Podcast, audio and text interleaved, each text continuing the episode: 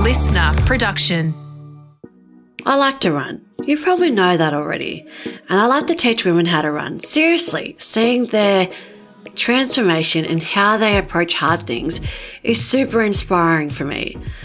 One of the things I talk about with my runners is how to mentally approach your run.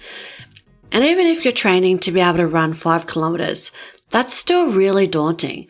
And so here's what I do when I want to run and I'm finding it tough.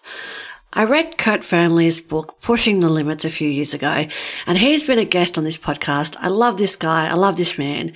And he shares in his book a really cool saying. What's the best way to eat an elephant? One bite at a time.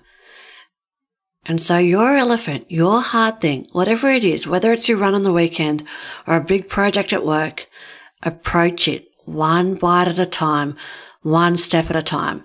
This is the approach I use for my runs, for my business, for whatever it is that I'm faced with and I get overwhelmed. I take a breath and I say, just take a bite. Practically for a run, this means that when I'm over it, I say to myself, just run to the next lamppost. It becomes easier because I'm not thinking about the whole run that I have to do or how long it is or how long I'm going to be out there for.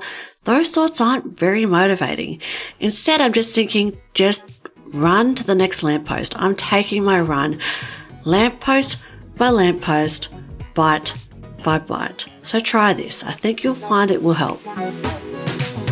Thanks for listening to Turia Pitt's Pep Talk. Follow to get new pep talks every day. LiSTNR.